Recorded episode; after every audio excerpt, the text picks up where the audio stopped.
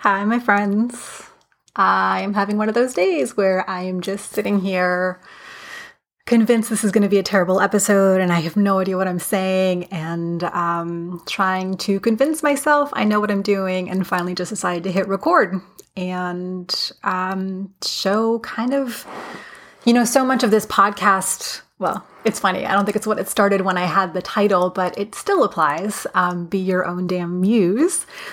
Uh, you know, was about really turning inward and letting yourself be the reason you create you know, rather than this external idea of someone else inspiring you. I think everything can inspire you, but there's such a gendered idea behind a muse. And especially as an actor, I always felt this sense of loss of agency. Like my goal was to make someone think that I was, you know, the reason for making an entire film, which I love as an idea, but I don't know. I, I, I wanted to figure out because I was so um, struck by how much agency I kept giving away that it was actually leeching all of my creativity. Because I was always trying to figure out, well, whose muse am I supposed to be? And how do I get them to discover me? And how do I figure out what they want and what they are looking for? And it's the worst way to go through any kind of life. And so I've been forever looking for this internal compass, this internal not even motivation. I feel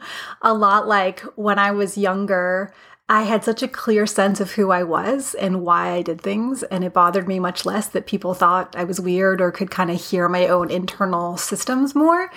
And the more I grew up, the more I kind of got scared of that. And it didn't seem definitely not cool, but not even like functional or normal. So I got really good at kind of not listening to my internal orientation and taking cues from the outside, which is really good for surviving middle school and high school and college, depending on where you went to school.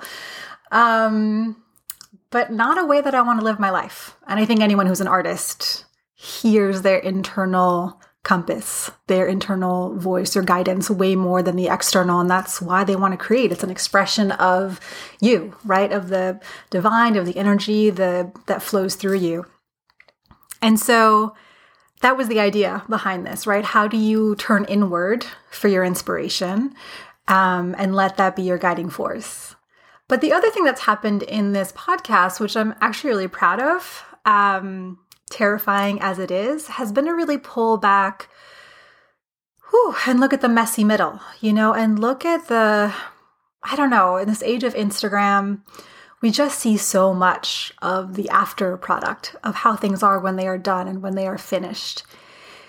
And we don't get to watch someone be terrified and do it anyway. We don't get to watch someone or even like hear their thoughts, you know, and people will sometimes share that, which I love when they're like, oh, I did this thing and I looked really polished because someone did my hair and makeup. I had a glam squad, but I was shaking on the inside, you know? Um, and it's so hard. It's funny when I hear people say that, I always think, oh, yeah, uh, that makes sense. But I, because I can't feel like their outsides look so different from the uh, insides that I feel, that it's hard for me to relate that my shaking and my panic and my voice is telling me I suck and this will be terrible are similar to someone who I really respect and admire having the same voices, right? So I think part of it is just normalizing the fact that our brains are always going to tell us we suck and this is a terrible idea and you should not do this. Um, and for myself, just normalizing that, showing up when I'm exhausted and my brain doesn't feel fully online and um, and yet I really care about showing up for this podcast, so I'm choosing to show up. Anyway, not even what I came here to talk about. Um, I wanted to talk about I signed up for this class that I'm really, really loving called Script Shack. This teacher named Karel Segers um, I, I don't know if he's out of Australia or Austria. I should really know this, but I do believe he worked in European film markets for a long time and is a writer and did acquisitions and re, and a producer and really understands what sells in a script. And what I love about his program is that he has us taking pa- pages from published scripts, from scripts that were turned into films that were really successful and worked really well, and just copying exactly what's on the page. And it's funny because this feels mind blowing to me, but then as I've been thinking about it, I'm like, oh, I've been doing a similar thing in other art forms for a very long time. I just never thought to do it in screenwriting. And and the reason he has us do this is the same reason Picasso talked about. You know, he learned all of the painting techniques that came before him and experimented with all these different phases before he threw out all the rules and came up with his own. The way that we really learn how something works is by copying our predecessors. There's a lot of um, novelists or writing teachers who tell you to like handwrite someone else's novel. And it sounds kind of weird, but it's actually because there's a rhythm to writing and there's a pacing to it and there's a way that sentences make sense and structure makes sense um, that you learn just by creating a muscle memory for it. And so, what I'm loving about Script Shack is, first of all, there's a real um, range of things he's got us looking at. Some of it's TV, some of it is film, some of it is action movies, some of it is drama, comedy, um, really, really different things. And, and I realize I like that because I wouldn't necessarily write an action film, but learning how how a really good writer communicates action um, very succinctly and um, in a way that really engages. Part of the difficulty about writing a script, right? especially if no one has bought from you before, you're not an established filmmaker, is that you're really writing it so that a producer, a funder can read the script and see it in their mind and see the potential of it can see it on, on on the big screen as they're reading it. So it's very different from another format like a novel or a poem where the goal is for them to experience the novel or the poem. And and part of the goal of a script is for it to have a lot of white on it. So you want to not have a ton of words. It should read really quickly. And there's an art to that, you know? And so when I was looking at the action lines, I realized how well selected the verbs were, how much that made every line zing, and I could totally keep up, and I didn't need a whole bunch of description. Um, and part of it too, what he shares different um, scripts from authors who have tackled different ideas um, in different ways, like having a split screen or something like that. And how does how does that author, that filmmaker, represent that on a page so that the producer, way before they've hired a director, way before they've gotten the funding for it, understands the story and keep up with the story. And so it kind of blew me away because I'm loving this and um, and then I was thinking about how, because I, I, have a writing date with a couple of friends, and um, we took a writing class together, a memoir writing class with Bevel, uh, Beverly D'Onofrio, who's a phenomenal memoirist and has written a few books and also writes essays. And what she had us do in our workshop was she brought in a lot of samples of flash memoirs. Again, not a thing I knew existed, and now I'm now obsessed with because they're like one to two page essays that are short moments in someone's memory um, that always end with a you know a, a thought learned or like um you know when you go back and you tell a story and suddenly you see what was in it to the lesson learned to be in it or how you relate to your past self by telling the story anyway it's fascinating um, and in this age of ADHD, like not being able to, or short attention span, you know, like not, I'm having a hard time finishing novels. So the idea of writing something and reading something really short was great. Was extra great about it was she brought in all different kinds of writing samples of published authors and published essays, and they all had different techniques.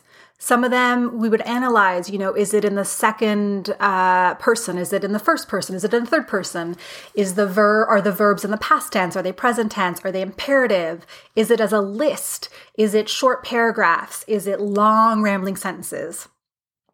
And it was so fascinating to see how different tempos and rhythms and, you know, communicated a texture to the story. And so I was on this uh, writing date with a friend, and my friend had said that we we just read something that was, I think, um, I don't know, what was it? I think it was something about the tense uh, or the kind of short, choppy sentences. And she took that as an assignment. And on our next, we just pick a prompt and we write for 10 minutes. And her next prompt, she just practiced that. And I was like, oh, that's so smart you know, take different writing techniques that you've seen and try them out. And they might not be the right fit for you or the right fit for that particular story, but you are going to learn so much by stretching yourself. It's like an actor learning to do Shakespeare, learning to do commedia dell'arte, learning to do, you know, mime work. It stretches your muscle and teaches you a different way of communicating story, of relating to story, so that you have more tools in your toolbox. And and it just was it kind of the light bulb went off that of course this is what you know this teacher has us doing in script shack. Is the same thing that we're learning from bev. It's the same writing as script writing. Um, it's the same thing that picasso has done. And i've also heard comics talk about how you know as kids they had memorized all of richard pryor's you know entire uh, comedy i think Mm, discs at the time that he you know they came out before before youtube. But you know really learning the pacing of a joke and and how to deliver a punchline and the setup of a joke by memorizing someone else's and repeating it enough. And and in fact it got me thinking about how you know i'm learning to play the guitar and sing. The entire beginning of learning to play guitar and sing is playing covers of other people's songs. It's how you learn to play. And you know, not everyone goes on to then write their own songs, but it's it's just the same idea of there is such incredible work out there. And and what's interesting too is I was thinking about this because you know as I was thinking of, you know, are you stealing or learning from your masters that you get to choose who your masters are um that like for you know for some people and i hate to say this because people will have many strong feelings but um, i don't particularly care for the godfather. I know it's a brilliant film and everybody loves it and talks about it and i just it's just not my it's just not my thing. Like i'm just not that excited by it. Whereas promising young woman which is a film that emerald fennell wrote and directed with carey mulligan is to me just like this brilliant revolutionary film. And that's the kind of thing where I'd want to go back to the script and write it out and see how did she put this together? How did she communicate this tone?